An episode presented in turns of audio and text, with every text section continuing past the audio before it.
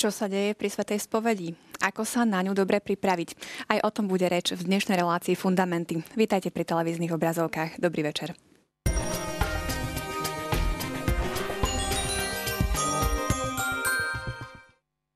Štúdiu už vítam mojich hostí, ktorých budem dnes večer spovedať, ale samozrejme myslím to tak nadnesene.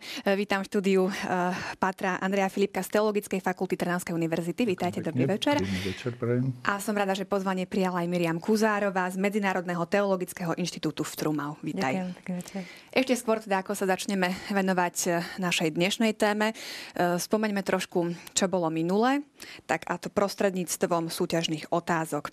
Prvá otázka znela Sviatosť zmierenia patrí medzi po A sviatosti uzdravenia, sviatosti uvádzania alebo sviatosti služby spoločenstvu. Správna odpoveď je A. Sviatosti uzdravenia. Prečo teda spoveď patrí? Ak si uvedomíme, že každý hriech je vlastne akýmsi narušením vnútorného poriadku, mravného, ale aj prirodzeného poriadku v človeku, musím povedať, že je to svojím spôsobom choroba. A preto môžeme nazvať sviato zmierenie alebo, sviato, alebo svetu spoveď aj sviatosťou uzdravenia, preto ju aj tam zaraďujeme. Keďže sú nám odpúšťané tie hriechy a my sa znova stávame zdraví pred Bohom aj pred ľuďmi. Toľko vysvetlenie k tejto otázke. Druhá otázka. Ježišova výzva na obrátenie sa vzťahuje predovšetkým na vnútorné obrátenie, vonkajšie skutky alebo umrtvovanie tela. Správna odpoveď bola A, vnútorné obrátenie. Miriam, poprosím teba o vysvetlenie. Áno, presne tak ide o práve o vnútorné obrátenie, pretože pán Ježiš aj proroci vyzývali k obráteniu srdca. A z tohto obrátenia srdca potom vychádzajú aj tie skutky, aj to umrtvovanie. Ale to obrátenie srdca je najdôležitejšie. E, tretia otázka. Kto pri Svetej spovedi odpúšťa hriechy? Boh, kňaz alebo my sami cez úprimnú ľútosť a pokánie? No predovšetkým musím povedať, že keďže hriechom sa narúša poriadok Boží, mravný poriadok a on je pôvodcom toho poriadku, tak nemôže to urobiť kňaz. Robí to vždy Boh. Aj keď, povedzme, u nás v katolíckej cirkvi, môže, mohli by sme to povedať, že Boh odpúšťa prostredníctvom služby kňaza. Ale dôležité Ale je tam práve áno, to, že ten... Samozrejme, že Boh Boh je ten, kto odpúšťa hriechy. Tak toľko vysvetlenie k súťažným otázkam. Práve teraz vidíte na televíznej obrazovke meno výhercu. Srdečne blahoželáme. No a my ideme k našej dnešnej téme. Čo nám hovorí katechizmus k našej téme?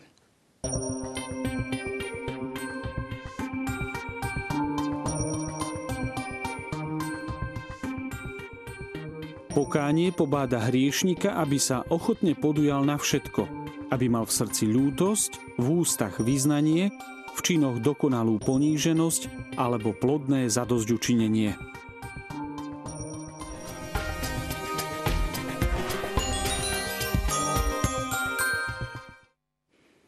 Tejto vete z katechizmu katolíckej cirkvi bolo tak naozaj stručne zhrnuté, o čomu sa budeme venovať. Je to tá ľútosť, význanie, zadosť učinenie, ale skôr ako sa dostaneme k týmto prvkom sviatosti zmierenia, myslím, že je dôležité, aby sme spomenuli vôbec spytovanie svedomia. Prečo je dôležitý tento krok? Ak mám niečo ľutovať a poznať, že je to nesprávne, že ma to oddeluje od ľudí aj od Boha, musím to poznať. Aby som to spoznal, preto je potrebné to, čo nazývame spýtovanie svedomia. Keďže svedomie je vlastne vnútorný hlas, ktorým sa nám Boh prihovára v našom tom najhlbšom vnútri, v našom srdci, tak dovoľme teda, vytvorme taký priestor predtým, než pôjdeme k nemu prosiť o odpustenie. Vytvorme taký priestor, aby sme ho počuli, kde nám on sám povie. Tak v tomto zmysle, v tomto prípade si sa vzdialil od ľudí aj odo mňa. Preto si myslím, že keď hovoríme o, svet, o spýtovaní svedomia, nikdy som nebol spokojný ako kňaz s takým tým delením hriechy proti Bohu, proti blížnemu, proti sebe. Každým hriechom totiž, keď si uvedomím, že som členom tajomného tela Kristovho, tak každým, každým jedným hriechom sa vzdelujem od Boha, od ľudí aj od seba samého. Pretože, znova to poviem, je to narušenie vnútorného poriadku v nás. A keďže som Božím dieťaťom, tak samozrejme nemôžem povedať, že týmto hriechom som urazil len Boha, ale bližných sa to netýka. Možno to mm, môže byť myslené ako nejaká pomôcka na to, aby sme nejaké oblasti nejako nevynechali, alebo ako to vôbec vzniklo, takéto Práve z toho dôvodu to vzniklo, že teda, aby sme nezabudli na žiadnu oblasť nášho života. No?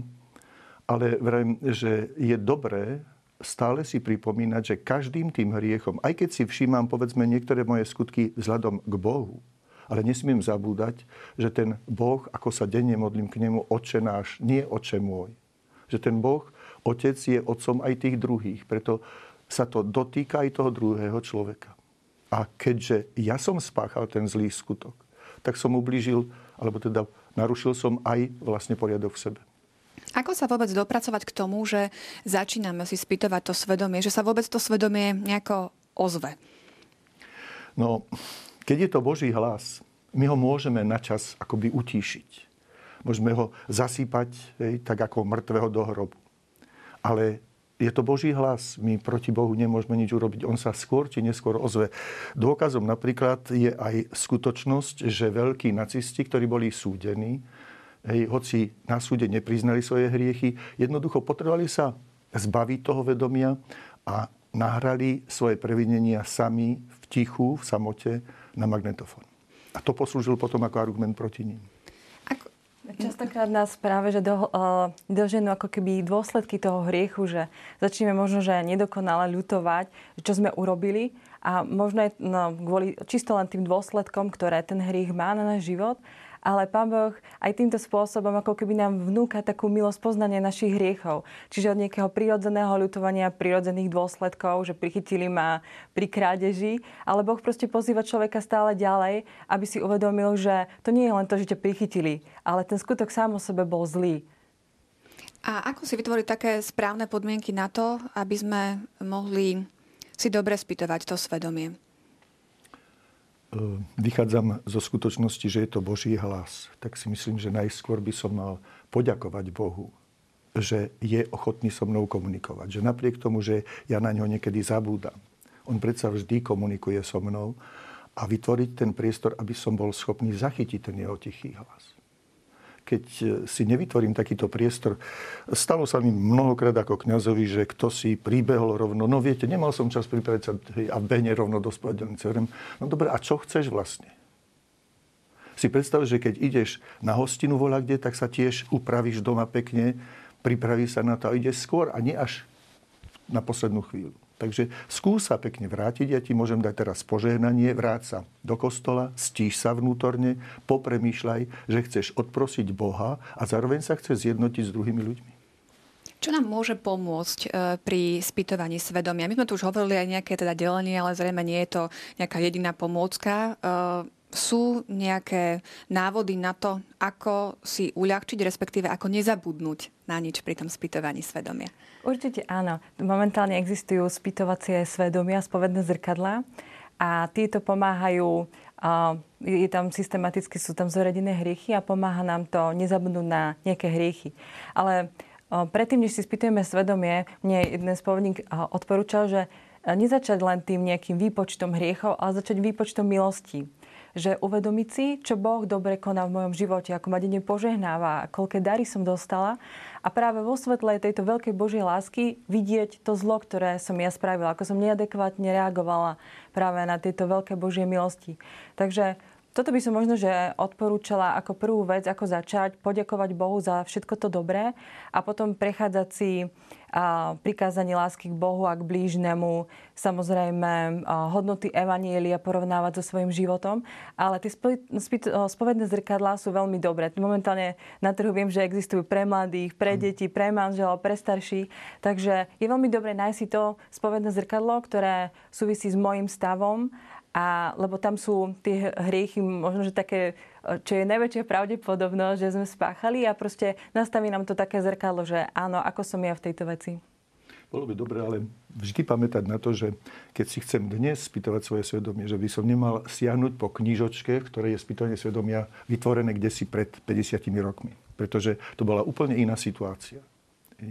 Druhá vec je veľmi dôležitá, aby si deti nespýtovali svedomia podľa spovedného zrkadla pre dospelých. Pretože to dieťa mnohým veciam nerozumie a potom prichádza k takým komickým situáciám, že aj kňaz sa musí v spodelnici zasmiať, že vie, že to dieťa nie je schopné spáchať takýto hriech. A e, je dobré možno meniť tie zrka- e, spovedné zrkadla, alebo keď si už nájdem nejaký svoj spôsob, ktorý mi vyhovuje, tak zostať verný tomu? No, myslím, že je dobré radšej skôr meniť, pretože aby sme sa nedostali do určitého stereotypu. Hej. Predsa aj situácie môjho života sa menia. Ja celkom inak vnímam sám seba, povedzme, pokiaľ som kde si v základnej škole, aj keď som v strednej škole, po svojom rodisku, treba z malom mestečku, či vo väčšej dedine. A celkom v inej situácii som, keď som vo veľkom meste. Takže preto si myslím, že je aj pre mladých, aj pre dospelých je veľmi dobré, keď občas zoberú do rúk aj také iné spýtovanie svedomia. A určite je dobré aj podľa toho, ako sa mení situácia životná. Slobodný má samozrejme iné hriechy, ako už potom rodič, manžel a teda. Takže určite aj v súvislosti so životným stavom je dobre zmeniť to spovedné zrkadlo.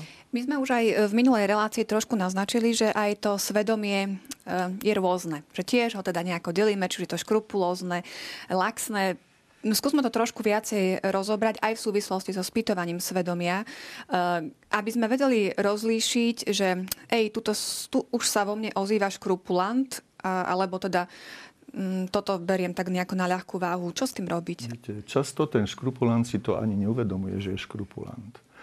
Tomu môže, v tomto prípade mu naozaj môže pomôcť jedine stály spovedník. Pretože ani náhodne vybraný spovedník vždy iný nepríde na to, že to je škrupulant. Môže povedať, že má citlivé svedomie. Ale ten stály spovedník, keď sa to opakuje, môže zistiť, totiž to, to škrupulózne svedomie je od latinského slova skrupulos. A vieme, ako veľmi nepríjemne nám znepríjemne život, povedzme, maličký kamienok, ktorý pri chôdzi, kde si na ulici nám vpadne do topánky že v tom momente tú topánku musíme... To je vlastne ten skrupulos, ten malý kamienok v topánke, ktorý nás omíňa a znepríjemne chôdzu. No a preto môže toto zistiť len ten, kto naozaj pozná toho človeka, že je to škrupulózne svedomie. Z druhej strany si myslím, že ale rovnako nebezpečné je svedomie, ktoré je široké, ako hovorí sa tomu cirkusová plachta, šapito. Pretože v takom prípade potom ja sa dostávam do situácie, nikoho som nezabil, nič som neukradol manželke či manželovi som verný, nemám sa z čoho spovedať. Som svetý. No a v takom prípade znova je tu je taký pekný žartik, že teda keď sa takto človek spovedal, že nemám sa z čoho spovedať, tak kňaz mu hovorí, no viete čo, príďte na budúce, urobíme v kostole taký podstavec murovaný, vás tam postavíme a postavíme dve sviece ako k svetému. A teda ako si správne formovať to svedomie, aj keď teda ani škrupulant a možno ani ten, kto má takéto laxné svedomie, nevie o tom, že niečo robí zle. Ako si správne formovať svedomie? Myslím, že tu môže pomôcť naozaj predovšetkým čítanie svätého písma, Nového zákona, vzťah Ježiša k hriešnikom. Pretože tam najlepšie pochopíme obrovské Božie milosrdenstvo, že Boh je nekonečne milosrdný a zároveň vďaka čítaniu svätého písma, stretávaniu sa s Kristom, pochopíme jedno, že On síce odpúšťal všetky hriechy, aj to takto povedal, ale vyžadoval veľmi prísne pokanie. Choď a viac nehreš, aby sa ti niečo horšie nestalo. Takže toto, práve tieto skutočnosti, že tu na jednej strane je to milosrdenstvo, ale vyžaduje pokánie a vyžaduje, aby sa ti niečo horšie nestalo, myslí na naše dobro.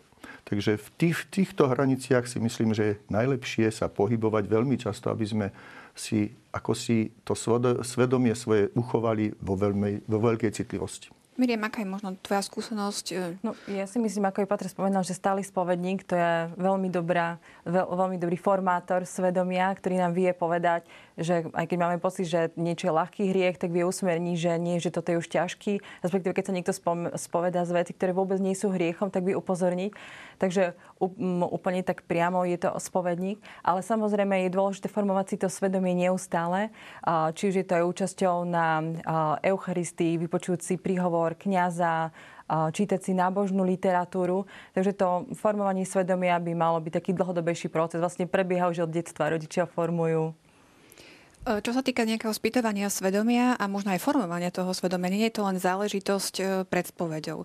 Zrejme asi e, to spýtovanie svedomia by malo byť takou bežnejšou súčasťou nášho no, duchovného života. Pre veriaceho človeka, ktorý chce naozaj byť stále spojený s Bohom, sa odporúča dokonca denné, pri najmenej večerné spýtovanie svedomia robiť čosi také, ako keď sa pripravujem na spanie. Tak sa povyzliekam, poviem tak konkrétne, No, predsa nebudem si každý deň prezliekať košelu. Takže keď ju vyzlečiem, tak si pozriem manžetý, golier, Hej, a keď je čisté, tak si poviem, no nebol som spotený, môžem ju ešte obliecť aj zajtra. A to je práve to, že teda poďakujem Bohu za to, že On mi dal to oblečenie, tú Božiu milosť. Ja si všimnem, ako som s ňou zachádzal. A keď poďakujem, keď si uvedomujem veľkosť tej, toho daru, tak zároveň si uvedomujem to, že som ho nevyužil správne. A tam mi vyskakujú potom tie moje, či už lenivosť, či neopatrnosť, alebo dokonca niekedy aj zloba. Miriam, máš takú skúsenosť, že napríklad aj mm, ľudia zo spoločenstva alebo teda s mladými, ktorými sa stretávaš, praktizujú spýtovanie svedomia možno každý deň alebo častejšie ako pred svetou spovedou? Viem, že mnohí sa o to snažia a hodnotia to veľmi pozitívne, lebo pred spovedou naozaj čas väčšinou si prezal a všetky tie hrychy, ale človek, keď sa každý deň pozerá na to svoje svedomie, tak vidí, že niektoré hrychy sa mu opakujú a zamyslí sa nad tým, že čo je vlastne prameňom, že kde sú moje túžby, aké sú moje životné ciele, že prečo má mám tieto konkrétne hriechy stále dookola. A je na to oveľa viac času, ako keď niekto príde len pred veľkonočnou spovedou, dá si 15 minút na prípravu, postaví sa do radu.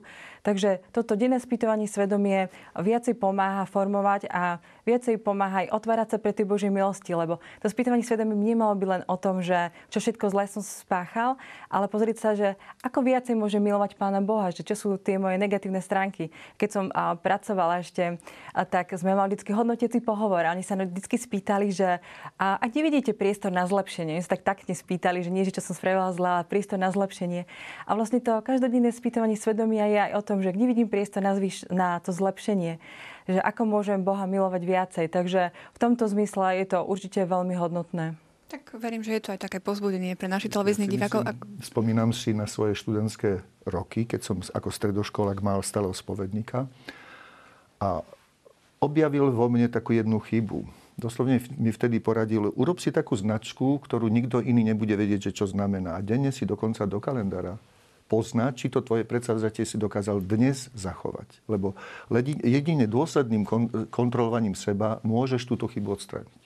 Takže to je tiež taký tip možno pre niektorých televíznych divákov. Dobre, posuňme sa ďalej. E, po spýtovaní svedomia, teda aj katechizmus teda hovorí, že medzi úkonmi kajúcnika je na prvom mieste ľútosť. Takže čo to tá ľútosť je? Ako sa to prejavuje? Ako vieme, že ľutujeme? Tridentský koncil 16. storočí, keď definoval ľútosť, tak povedal, že ľútosť je bolesť duše spojená s odporom nad spáchanými hriechmi. Teda bolesť duše. To znamená, ľútosť by mala byť súčasťou spytovania svedomia. Hneď, keď si spýtujem svedomie, aby som nedopadol, ja znova to poviem, tak dnes je veľmi moderné, že máme v našej spoločnosti tzv. VIP, pravda, very important person.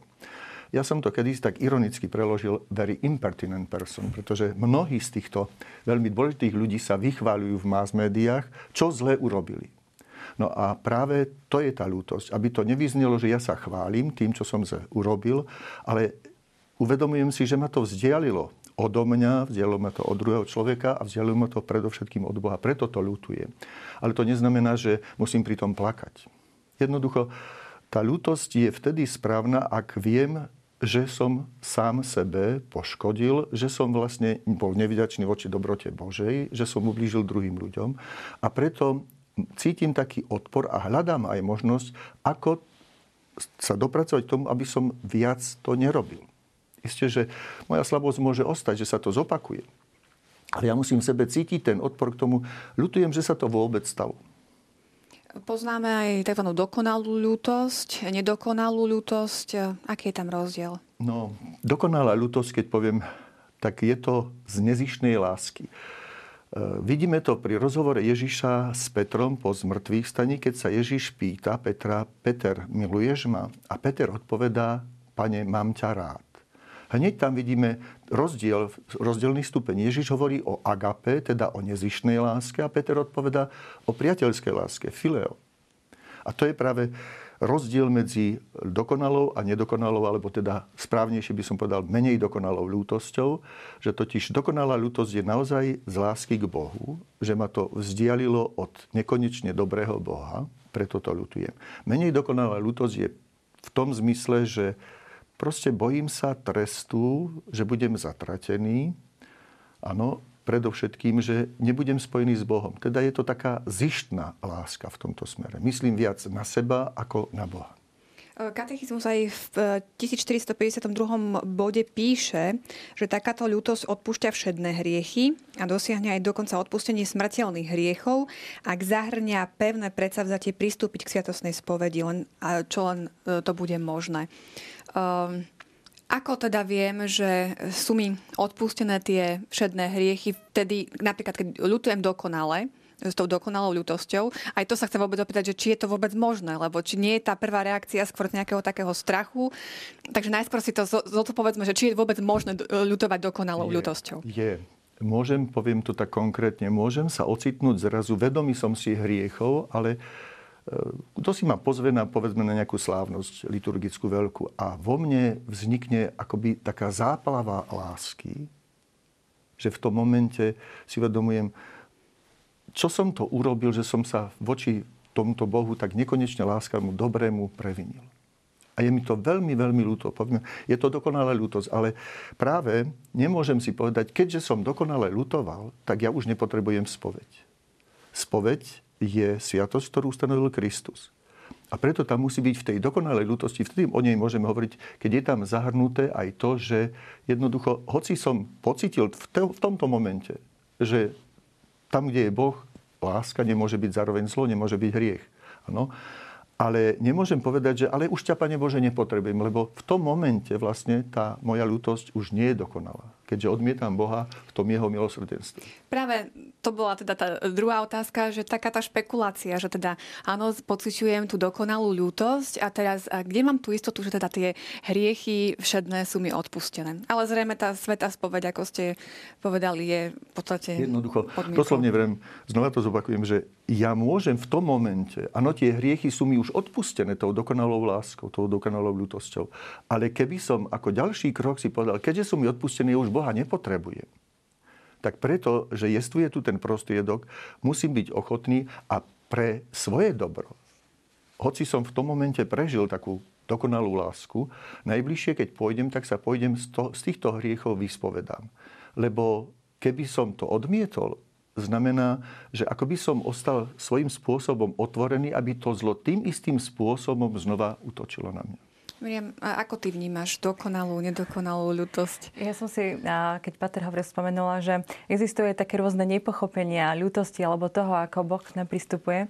Jeden kamarát mi tak vysvetlil, že on rozumie, ako to funguje v tej sviatosti zmierenia. Že to je ako keď sa on pohada s manželkou a že on samozrejme chce odpustiť, ale potrebuje, aby videl, že ona má tu naozaj tú ľútosť opravdivú a potom príde za ním a on jej tak odpustí. Ako keby Boh tak ako keby bol k nám chrbtom a čakal, kedy my prídeme s tou ľútosťou. A ja som tak nad tým rozmýšľala, ja som si uvedomila, že podľa mňa Pán Boh je skôr ako môj manžel. Môj manžel je totiž to veľmi zmierlivý a on dokonca, keď sa pohádame a chyba je na mojej strane, tak vždy príde on. Takže, a ja, ja, som si tedy tak uvedomila, že, že toto je skôr Pán Boh, že on je ten iniciátor, že on stále stále nás ako keby pohýna k tej lútosti, že nie otočený chrbtom, ale stále sa nám posiela všelijaké vnúknutia, stretnutia, alebo proste cez dobrú knihu, cez kazen, cez čo, čokoľvek, aby nás pritiahol k sebe, že on je proste ten verný manžel, ktorý veľmi túži po tej našej lútosti, hlavne po tom našom zmierení. Ste to veľmi dobre vystihli, pretože práve tá, ten váš manžel, ktorý príde k vám, vás akoby provokoval k tej tým prejavom dokonalejšej lásky. No, no, no. Že je, je to ako ľutosť hriechu, že keď vidím, že on príde, aj keď ja som spravila chybu, tak ešte o to viacej je to, že to nie je kvôli nejakým trestom, alebo že by ma nieko vytrestával za to, ale že naozaj proste vidím tú lásku, za akou on vždy príde, tak to je potom tá lútosť. Čo sa týka nedokonalej lútosti, tak áno, rodí sa zo strachu, z nejakého uvažovania, teda zo šklivosti hriechu, a, alebo teda zo strachu pred väčšným zatratením a inými trestami. Môžeme získať túto nedokonalú, alebo môžeme nedokonalo ľutovať aj bez toho, aby sme si to nejako uvedomovali, ako ten, keď príde ten strach ako nejaká prirodzená reakcia po spáchaní nejakého skutku? No, to znamená, prirodzená reakcia je to, že sa bojím, dajme tomu, že nebudem spasený. Áno, že pôjdem do pekla. A to znamená, že nemôžem povedať, že tá ľútosť nie je nepostačujúca, pretože v tom strachu, že budem zatratený, je vlastne akoby túžba byť s Bohom. Takže preto teológia učí, že k odpusteniu hriechov postačí aj menej dokonalá lútosť. No častokrát sa nás nachádza mix týchto ľutostí, že na jednej strane aj ľutujeme, pretože sa bojíme toho trestu, ale už to nás pohýňa k tej láske k Bohu. Ale že sú proste, častokrát máme aj obidve tieto ľutosti, aj dokonalú, aj nedokonalú. Ale samozrejme, Boh nás stále pozýva, aby tá naša ľútosť bola hlbšia a dokonalejšia. Ale aj tá nedokonalá je dobrý základ pre Boha, pretože on nás pohýna tomu, v tom vnútornom procese až k tomu zmiereniu. A čo keď niekto nepociťuje ľútosť? Čo to signalizuje? Študentom, keď prednášam na teologickej fakulte o týchto veciach, tak spomínam len, naozaj si neviem spomenúť ani autora toho románu, hej, ani názov toho románu. Ale viem jedno, že čítal som kedysi ako študent v jednom romane, kde zomiera starý námorník, ktorý prešiel po rôznych prístavoch, po rôznych krčmách, správal sa všeli ako veľmi zlé. Zavolal si kniaza, ten kniaz ho spovedá. Vedel, že ako prebiehal ten život námorníka, tak keď zistil, že sa námorník nespoveda z tých svojich hriechov, ktoré tam mohol v tých, počas celého toho dlhého života spopáchať, tak mu ten kniaz pomáha. A on vraví, námorník vraví asi takto, že viete, keď to bolo také krásne, ja to nedokážem ľutovať. A vtedy mu ten kniaz hovorí, tak dokážeš aspoň ľutovať to, že to nedokážeš oľutovať? Aspoň to nech ti je ľúto, že nedokážeš oľutovať tie hriechy v tejto oblasti. On, tak to by som mohol. Hej, a to bola podmienka vlastne toho, že mu ten kňaz dal rozrešenie. Mhm. Keď ľutujeme, tak e, niekedy aj taká prirodzená reakcia, že si dáme teda nejaké to predsavzatie, že už e, to nebudeme robiť. Čo keď sa stále dopúšťame tých istých hriechov a to predsavzatie nám nejako nefunguje a čo s tým, aby nás ja tak neznechucovalo? To sme urobili asi chybu v tom predsavzatí, že sme ho veľmi nekontr- nekon- nekonkretizovali musím vedieť, predovšetkým, ak si chcem dať nejaké predsavzatie, musím poznať svoje životné situácie, zvážiť to rozumne, logicky, do akých situácií sa dostávam, čo môžem proti týmto situáciám robiť, aby som sa inak zachoval v takejto situácii. Tam, viete, len tak streliť nejaké predsavzatie, že urobím to a to, alebo čo ma nič nebude stať, ja si môžem dať predsavzatie, že no, tak dobre, tak budem každý mesiac dávať toľko a toľko korun nejakým žobrákom. Ale to ma nezmení toto. To predsavzatie, ktoré si ja robím, musí smerovať, akoby, by som povedal, taká činnosť proti tej konkrétnej mojej činnosti, ktorá je hriešna. A keď si aj dám nejaké také predsavzatie, ktoré má nejaký hĺbší zmysel, ale jednoducho stále zlíhávam v tom. Je dobré to zmeniť, alebo sa naozaj pokúšať až dovtedy, kým teda sa mi to nepodarí? Určite, určite znamená, že asi som nevybral správny liek. Je to presne tak, ako keď som chorý. Ano? Lekár, ja mu poviem o svojej chorobe, lekár mi dá nejaké lieky a po určitom čase zistujem, že tá choroba neustupuje. Tak idem k lekárovi, poviem mu o situácii a on zmení liek. Povie, tak skúsime to týmto liekom. Presne to isté je potrebné práve pri tom predsavzati našom. Mnohí sa pri dávaní akýchkoľvek predsavzatí, nielen čo sa týka napríklad e, Svetej spovede, ale aj celkovo m, svojho života, či už sú to na Nový rok alebo pri nejakých iných príležitostiach, riadia tým heslom, že nesplnené predsavzatie dláždia cestu do pekla. Teda radšej si nebudem nič dávať, aby som teda mal istotu, že teda nezlyhám. E, čo by ste povedali na takýto postoj? No, viete, nič si nedávať znamená stojatú vodu. A stojatá voda začína hniť. Človek, ak chce ako človek rásť, dozrievať, tak nemôže povedať, že nedám si žiadne predsavzatie. To znamená, že musím lepšie popremýšľať o svojich schopnostiach, o ceste, ktorou sa môžem z tohto stavu dostať. Miriam, ako ty vnímaš takéto konštatovanie? Ja som sa teraz zamyslela hlavne nad tým, že niekedy máme pocit, že sa nám stále opakujú tie isté hriechy a že, a to, že ako keby to znamenalo, že sme spravili niečo zlé, ale a môže to znamenať to, že ich robíme síce stále, ale robíme ich menej, menej často a že už si dávame na, na to väčší pozor. Že na začiatku to bolo možno tak, že som si uvedomila naozaj pri spýtovaní svedomia nejaký hriech a potom aj vďaka predsavzatiu som si spomenula, už keď som to, tesne potom, ako som to spravila, že to som nemala. A potom nejaký mesiac, tým, že si na to dávam pozor, tak som si spomenula, už keď som toho, napríklad ohováranie, už keď som hovorila, tak človek sa tak zasekne. A ono to je taký dlhší proces, kým proste naozaj si zahryzne do toho jazyka predtým, než niečo vypovie. Že možno, že je to proste len proces, ktorý veľmi dlho trvá. Že nedá sa napríklad ani s fajčením sa nedá skončiť zo dne na deň, keď máme veľmi silné predsavzatie. Častokrát je to proces, že možno znižovať, že menej cigariet za deň a teda. A takto je to s hriechom, že ak niekedy očakávame, že tie výsledky budú okamžité, tak pravdepodobne tie naše očakávania nie sú správne. A ten liek môže byť aj dobrý, len dlhšie trvá, kým zaberie. Čiže tá trpezlivosť je veľmi dôležitá aj v Možno, tomto že smere. Je potrebné naozaj čosi proti, konkrétne. Určite áno. Hej, pretože nestačí len, že teda ja viem, že zlyhávam. Poviem to takto. Keď viem, že som automechanik, tak musím vedieť s tým, že denne budem špinavý od oleja. Hej, ale musím premýšľať, ak ja nechcem byť špinavý taký, ako som bol včera, tak premýšľam, akým spôsobom, povedzme, ten kľúč alebo ten nástroj chytiť do rúk, čo môžem použiť, či by som ho nemal predtým poutierať, aby sa mi nevyšmykol a podobne.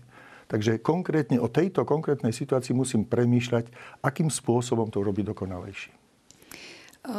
Keď už teda prejdeme, dajme tomu naozaj kvalitným spytovaním svedomia, oľutujeme svoje hriechy, má to pre nás istý zmysel. Povedali sme teda, že je to, je to veľmi dôležité. Prečo musíme ešte aj tie hriechy vyznať? Aký to má význam táto časť Svetej spovede?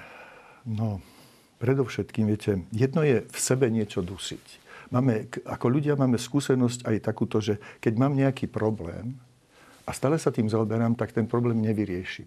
Ja sa snažím ako človek ísť k druhému človeku, ten problém hoci on mi nemusí poradiť. Ale tým, že som ho dostal von, ja sa môžem z úplného iného uhla pozrieť na ten svoj problém. Hej? Pretože vidím, povedzme, na jeho pohľadoch, na jeho reakciách, aj vrem znova, že aj keď mi neporadí. Ale ja ten problém vidím z opačného konca. No a čo keď napríklad e, manželia medzi sebou si to takto vyrozprávajú? Dostanú to von. Prečo treba ten inštitút Svetej spovede? No, pretože oni sa nemôžu jeden druhého celkom uzdraviť. My, ja môžem hovoriť o svojej chorobe svojmu priateľovi, svojmu manželovi, ale on ma neuzdraví. On mi môže len povedať, vieš čo, choď k lekárovi. To bude najlepšie. Neskúšaj sa sám liečiť, nekupuj si lieky drahé, pretože nakoniec ten lekár ti môže povedať v podstate, že na, ten, na tú tvoju chorobu netreba taký drahý liek, netreba chodiť kde si po rôznych zaklinačoch, ale choď hej, a užívaj tento liek. A to je vonkajší znak toho, že dokonca ešte poviem takto. Aby mohol byť vynesený rozsudok, a Sveta spoveď je svojím spôsobom taký súdny proces, musí to výjsť von. To nestačí, že to povieme len tomu, koho som, koho som poškodil. Ale ak má byť spravodlivo a mám to má vyliečiť aj, tak jednoducho musí tam zaznieť aj tak, takýto trest ide za toto. Ako pri tejto odpovedi mi tak napadlo, že naozaj to kladie aj veľké nároky na spovedníka, ale to je zase téma na e, budúcu reláciu, takže nebudeme to prezradzať dopredu. Určite tam rozoberieme. Miriam, máš ty také skúsenosti s tým, že naozaj ľudia reagujú tak, že ako nevidia význam toho, že ešte dobre, spýtovať svedomia, veď to ako tam nie je žiaden problém, čo sa týka napríklad neveriacich, veriacich, je to uh, istá forma nejakého, uh, nejakej sebareflexie, ale naozaj to význanie hriechov ešte aj pred kňazom No toto je um, pre mnohých ľudí určite problematické, že proste ako keby kýdať na seba pred niekým iným. Ale je možno, že dobre dať to do takého širšieho kontextu, že uvedomiť si, čo všetko Boh urobil pre mňa, čo ako ma stále pozýva k tej väčšej láske a chce sa so mnou zmieriť. Že to, to je vlastne celá, celá tá hlavná motivácia, prečo ideme na svie, k svietosti zmierenia. Boh je ten, ktorý sa chce so mnou zmieriť a pozýva ma k tomu. A odo mňa, on, čo spravil Boh pre nás? On poslal svojho syna, ktorý za nás zomrel. A odo mňa sa žiada len to, aby som priznala to zlé, čo som urobila.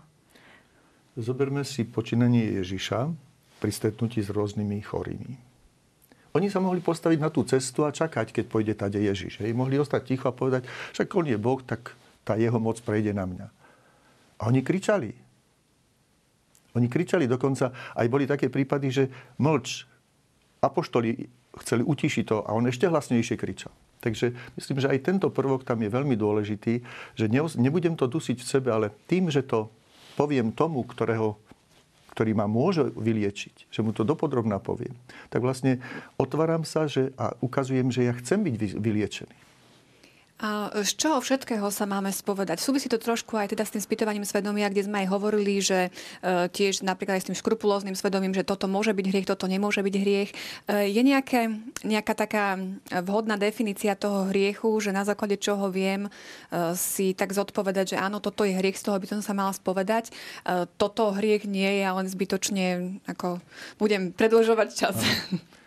Zoberme naše vyznanie hriechov pri každej svetej omši. Že som zrešil myšlienkami, slovami, skutkami a zanedbávaním dobrého. Keď vysvetľujem aj ľuďom v spovedelnici, že prečo je dobré spovedať sa, tak hovorím, viete, predsa my sa ideme, keď sme zašpinení, tak v tom momente cítim potrebu sa umyť. Idem do sprchy. Niekedy som spotený, ten pod zaschol, nikto ho nevidí. Ale ja sa cítim nepríjemne, lebo zapácham sám sebe a mám zlej, zlý pocit, zlý dojem, keď, alebo zle sa cítim, keď sa mám približiť druhému človeku. Idem do sprchy. A sú situácie, kedy jednoducho nie som ani špinavý, ani spotený, ale som akýsi unavený. Ja chcem byť taký svieži, chcem voňať sviežosťou. Takže to je to zanedbávanie, teda, že som zrešil zanedbávaním dobrého. Aby som bol sviežejší, aby tí, s ktorými je môj život spojený, cítili takú radosť, že Boh cezo mňa k ním prichádza tak ja to potrebujem cítiť sám tú prítomnosť Božiu. A ako je to s tým delením na všedný hriech, smrteľný hriech, na základe čoho viem, čoho som sa dopustila? Keď som bol kapelánom v Tatrách, tak došlo tam k nehode, pretože prasklo lano lanovky a lanovka sa zrutila, mali sme v jeden deň štyri pohreby. A vtedy som si uvedomil jedno. Čo je toto lano?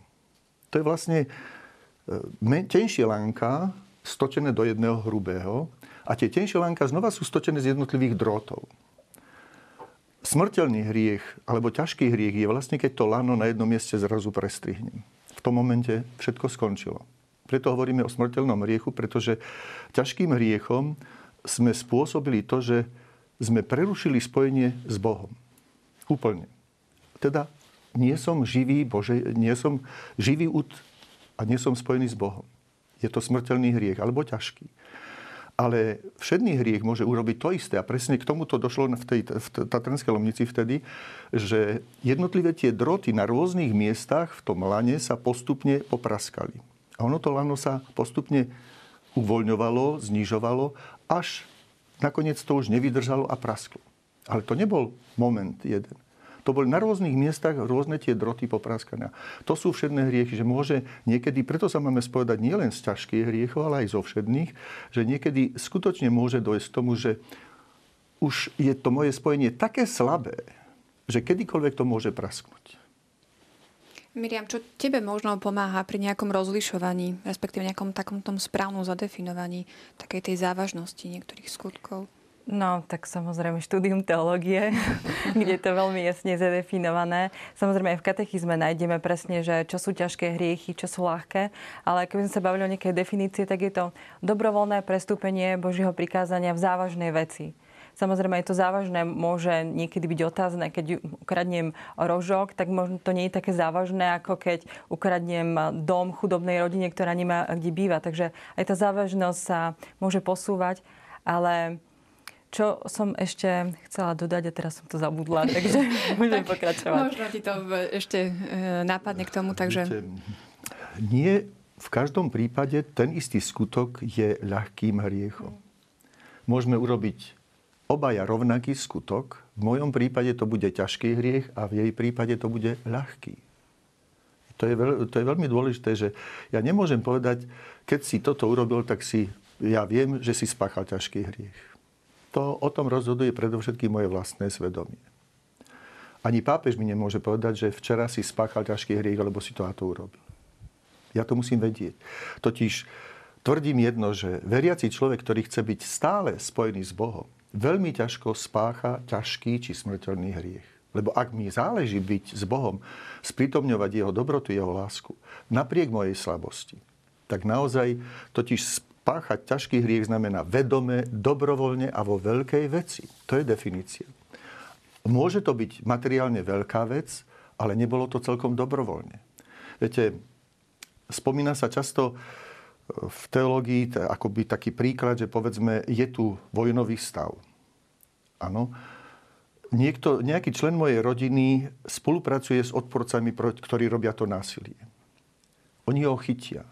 A ja ostanem teraz a mi povedia, že ak nám zradíš, s kým sa tvoj otec či manžel stretával, tak ti ho vrátime a ty ostaneš so svojimi deťmi živá. A tak tá žena môže zradiť spolupracovníkov svojho manžela.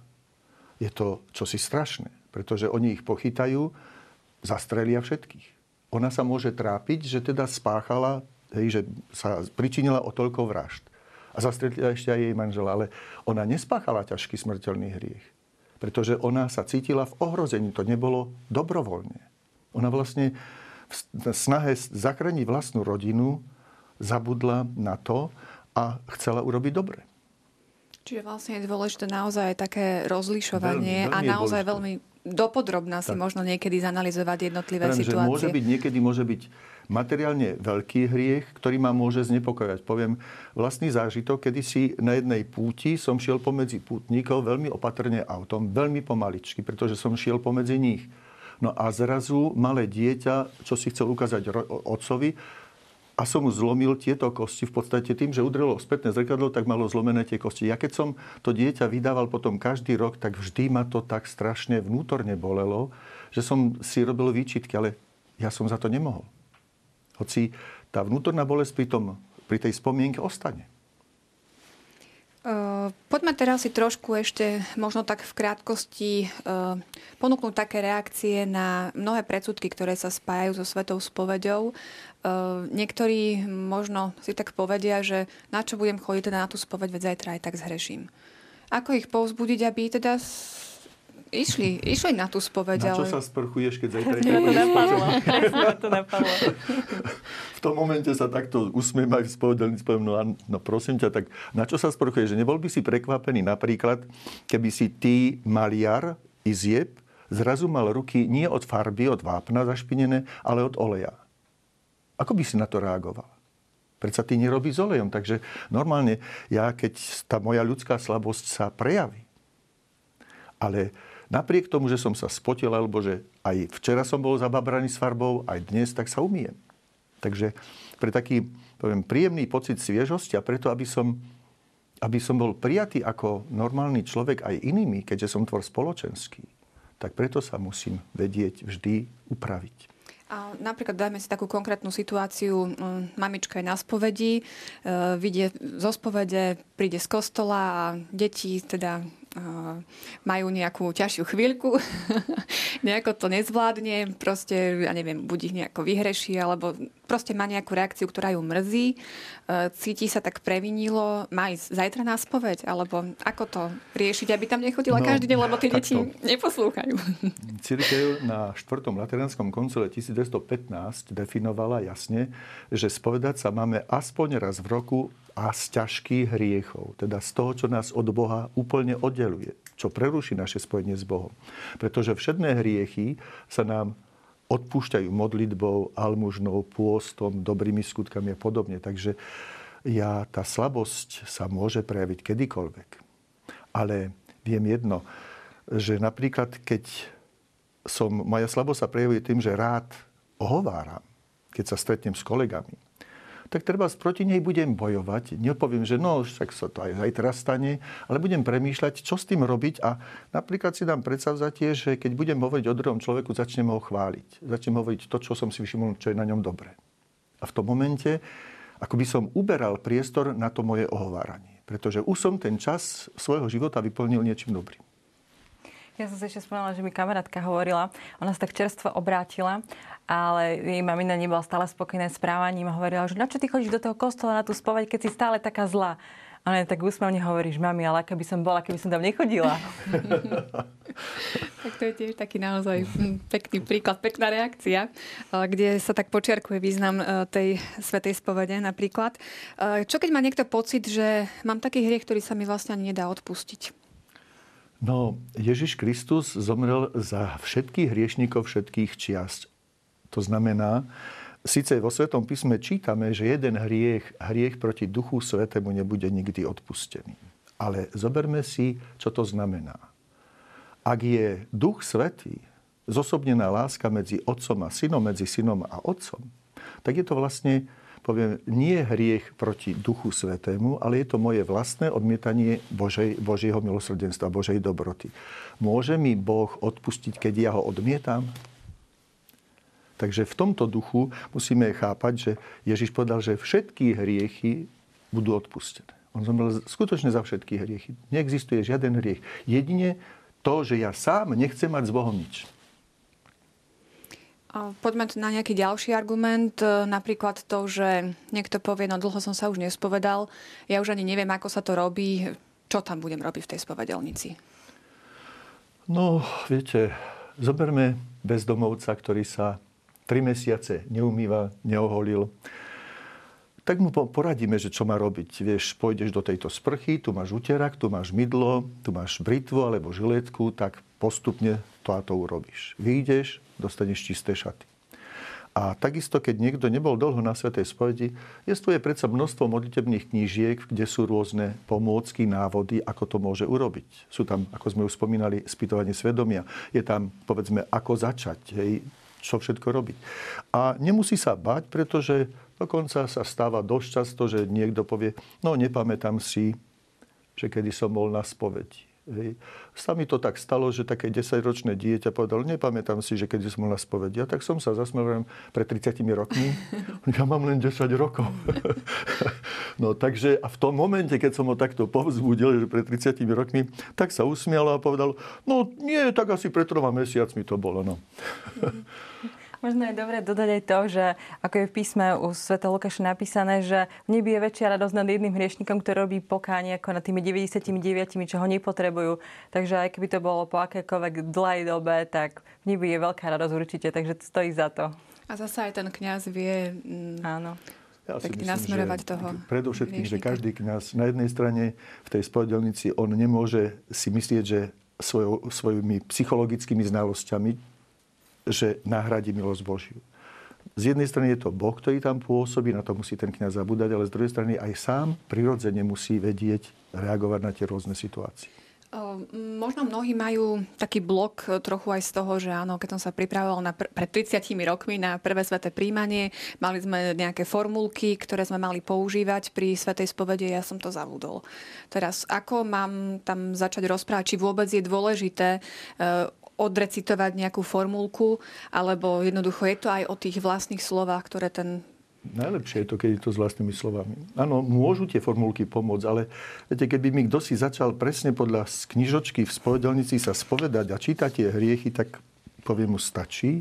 A teraz skús sám premýšľať nad tým, čo cítiš, že ťa zahambuje pred druhými ľuďmi, prečo sa hambíš sám pred sebou a čo ťa vzdialuje od Boha. Miriam, možno ako by si ty vedela? Ja som chcela poradiť, že, poradiť. v každom kostole je tá modlitevná knižka, takže pre tých, ktorí by naozaj nevedeli, ako je to prvá pomocka, ale ako Pater správne povedal, že treba sa ako keby otrhnúť od tej litery a proste pozrieť sa naozaj do toho srdca, že čo v ňom je. Ale každý kňaz určite poradí. Určite. A ten kňaz už niekedy povie, prosím ťa, dobre, a teraz kedy si bol posledný krát na tú spoveď, nechvál sa, alebo nehovor mi hriechy svojej manželky či svojho suseda, hovor o svojich chybách. Ale to sú, a určite ten kňaz, keďže vie, že on tam nie je len sudca, ale je predovšetkým zastupcom milosrdného Boha, tak sa snaží s tou láskou pomáhať tomu penitentovi. A musíme vyznať všetky hriechy. Čo keď na niečo zabudneme a zrazu taký ten stres, jo, len aby som niečo nezabudol povedať, uh, mám si to napísať na papier, alebo a aký postup tu zvoliť? No, sám som osobne proti písaniu hriechov, pretože uh, podľa mňa najskôr práve to písanie hriechov vychováva ľudí so škrupulánským svedomím. To je jedna vec. Druhá vec, stretol som sa v živote aj s takými prípadmi, že kto si mi hovoril, že má celý zošiť za posledných 6 rokov svojich hriechov. Tak som povedal, áno, budem ťa spovedať s jednou podmienkou.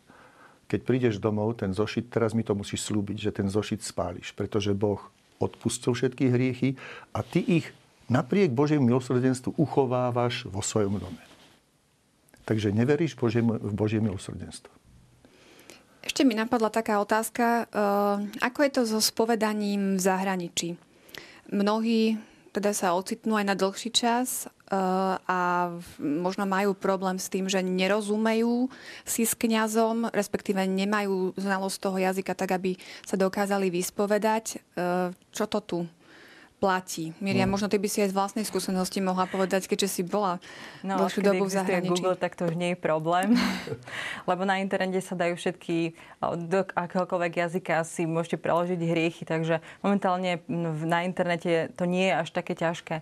A viem, že aj v zahraničí, v Anglicku mi konkrétne hovorili, že v mnohých farnostiach, že kde, kde sú pristahovalci, častokrát Poliaci, Slováci, tak sú tam aj hriechy preložené, že, že sú tak, také kvázi pomocky. Častokrát väčšinou v polštine angličtine, ale akože to, nám to pomáha takisto. Takže sú takéto pomocky, takže myslím si, že dneska to už nie je také, taký problém. Ináč viem, že podľa čas druhej svetovej vojny existovali také, že 16 jazykov, v 16 jazykoch boli hriechy, že proste pre vojakov, ktorí sa ocitli proste na niekom inom území, aby sa vedeli vyspovedať. Ale pravidlo je, myslím také, že človek by sa, eh, pokiaľ sa vyspovedá, pretože to je uh, veľmi túži po, svieto, po sviatosti zmierenia a potrebuje k tomu kňazovi, tak tá spoveď je platná, ale s tým, že je najlepšie, keď, keď príde domov, tak ešte vyzná hlavne tie ťažké hriechy, ktorých sa dopustil.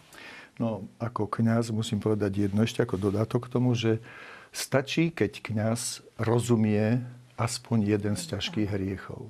Ja sa môžem spovedať z množstva hriechov, ale keď ja ako spovedník poznám aspoň jeden hriech, že mi je povedané, že teda z toho množstva jediný hriech už mám dostatok matérie na to, pretože tým, že on vyznáva všetky tie hriechy, on vlastne ukazuje, že ich ľutuje a chce sa ich zbaviť toho bremena. Mne stačí, že jeden som pochopil a môže mu dať rozrešenie. To je vlastne potrebné k platnej svetej spovedi. Áno. E, ešte si spomeňme taký e, výraz, tzv. generálna svetá spoveď. Čo to znamená? V pri zmene rôznych životných situácií, dajme tomu, vstupujem do manželstva, alebo chcem prijať kňazstvo, takže môžem si v takejto situácii urobiť generálnu svetú spoveď, alebo povedzme, oslavujeme 25 rokov manželstva, takže urobím si generálnu svetú spoveď. Teda, najskôr sa pri generálnej spovedi vyspovedám z posledných normálnych hriechov od poslednej svetej spovede a potom môžem v tej generálnej spovedi zopakovať všetky tie ťažké hriechy, ktoré mi prichádzajú často od poslednej svetej spovede, treba od, tej soba, od toho sobáša za tých 25 rokov, že niekedy si na ne spomeniem a mi znepríjemňujú život. Tak preto o týchto hriechoch budem rozprávať. Ale to je úplná kapitola v tej svetej spovedi nová. Jeden ďalší z takých motivov, prečo si spraviť tú generálnu svetu spovedie, napríklad na duchovných cvičeniach, keď človek hlbšie pochopí to tajomstvo hriechu a uvedomí si, že niektoré jeho sveté spovede ani neboli platné, lebo ťažký hriech nepovažoval za ťažký a proste nespovedal sa z toho, tak aj v takýchto situáciách, proste aj tie duchovné cvičenia k tomu tak pozývajú, je dobré urobiť si túto generálnu svetú spoveď, ktorá tak urobí takú hrubú čiaru za všetkými tými hriechmi. E, nemáme už veľa času, ale bola by som rada, keby sme spomenuli ešte e, ďalšiu takú časť, ktorá patrí k Svetej spovedi, a to zadosť učinenie. E, čo to vôbec znamená? Zadosť učinenie, to znamená splatiť dlžobu, odpustiť, napraviť krivdu, asi takto by sme to mohli preložiť, to satisfakciou. Aj keď nesplatím celú dlžobu, ale aspoň čiastku, teda ukážem, že to chcem splatiť. Samozrejme, že nemôžem to v tom prísne právnom zmysle chápať vo vzťahu k Bohu, pretože ja Bohu nemôžem zadozučiniť. Ale jestvuje tu predsa prirodzený poriadok, ktorý každým hriechom ja som narušil. Takže to zadozučinenie by malo byť pre mňa čím si akoby liekom, akoby prevenciou do budúcnosti a zároveň trestom. Toto jednoznačne učí morálna teológia, že kňaz za ťažké hriechy je doslovne priam povinný dať aj primerané zadozučinenie. Teda poviem, podať primeraný liek, ktorý bude nielen liečiť toho človeka, ale podať mu taký liek, ktorý mu pomôže aj v prevencie, ako prevencia do budúcnosti a zároveň no bude to čosi pre ňoho ťažké. A... Ja si presne pamätám, že som raz dostala takéto niečo ťažšie. A dostala som a za to zúčenie, aby som každý deň Pánu Bohu za niečo poďakovala. To ma vtedy tak šokolo, že som nikdy nič také nedostala. Ale je to presne o tom, že aby to bolo niečo proti tomu, s čím máme problém. Že tak týmto spôsobom nás to naštartuje do toho života s Bohom. A čo keď zabudneme na to nejaké pokanie, ktoré nám uložil spovedník? Pokiaľ zabudnem, tak treba si spomeniem hriechy, z ktorých som sa spovedal a sám premýšľam, čo by mi mohlo poslúžiť, znova to poviem, ako liek, ako prevencia do budúcnosti, ale čo by som mohol prijať aj ako trest. Sám urobím nejaké náhradné pokanie. Nemôžem ostať s tým, že no zabudol som, tak neurobím nič. A je napríklad dobré sa niekomu, keď teda nezabudnem, hej, pamätám si ho, len aby som možno nezabudol ho vykonať, aby mi ho niekto pripomenul. Nehrozí tam potom to, že tam si bude myslieť, že hej, no teda ty si musel spáchať tie hriechy, takéto zadozučenie si dostal. asi na mojom vnútornom mm-hmm. postoji, že čím mi to bude nepríjemné, keď mi to druhý bude pripomínať a keď bude vedieť o tých mojich hry, alebo teda si bude domýšľať moje hriechy, to záleží len na mne, nakoľko sa cítim Čiže už aký spôsob si nájdem na to, aby som e, splnila to, čo mi kňaz uložil, tak to už je vlastne na každom z nás. Ja vám ďakujem veľmi pekne. E, čas sme vyčerpali, teraz sú tu na rade súťažné otázky.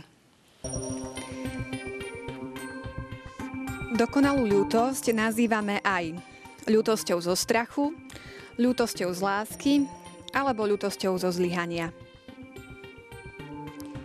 Druhá otázka znie takto. Ktoré tvrdenie je správne? Po A. Spoveď zo všetných hriechov nie je striktne potrebná. Po B. Kto sa dopustil smrteľného hriechu, môže pristúpiť k svetému príjmaniu už po dokonalej ľútosti. Po C. Pri spovedi treba bezpodmienečne vyznať všetky hriechy pre získanie rozhrešenia. A tretia otázka. Súčasťou sviatosti zmierenia je vždy aj po A. Sveté príjmanie, po B. Zadosť učinenie, po C. Státie v dlhých radoch. Svoje odpovede nám posielajte na fundamenty.tvlux.sk.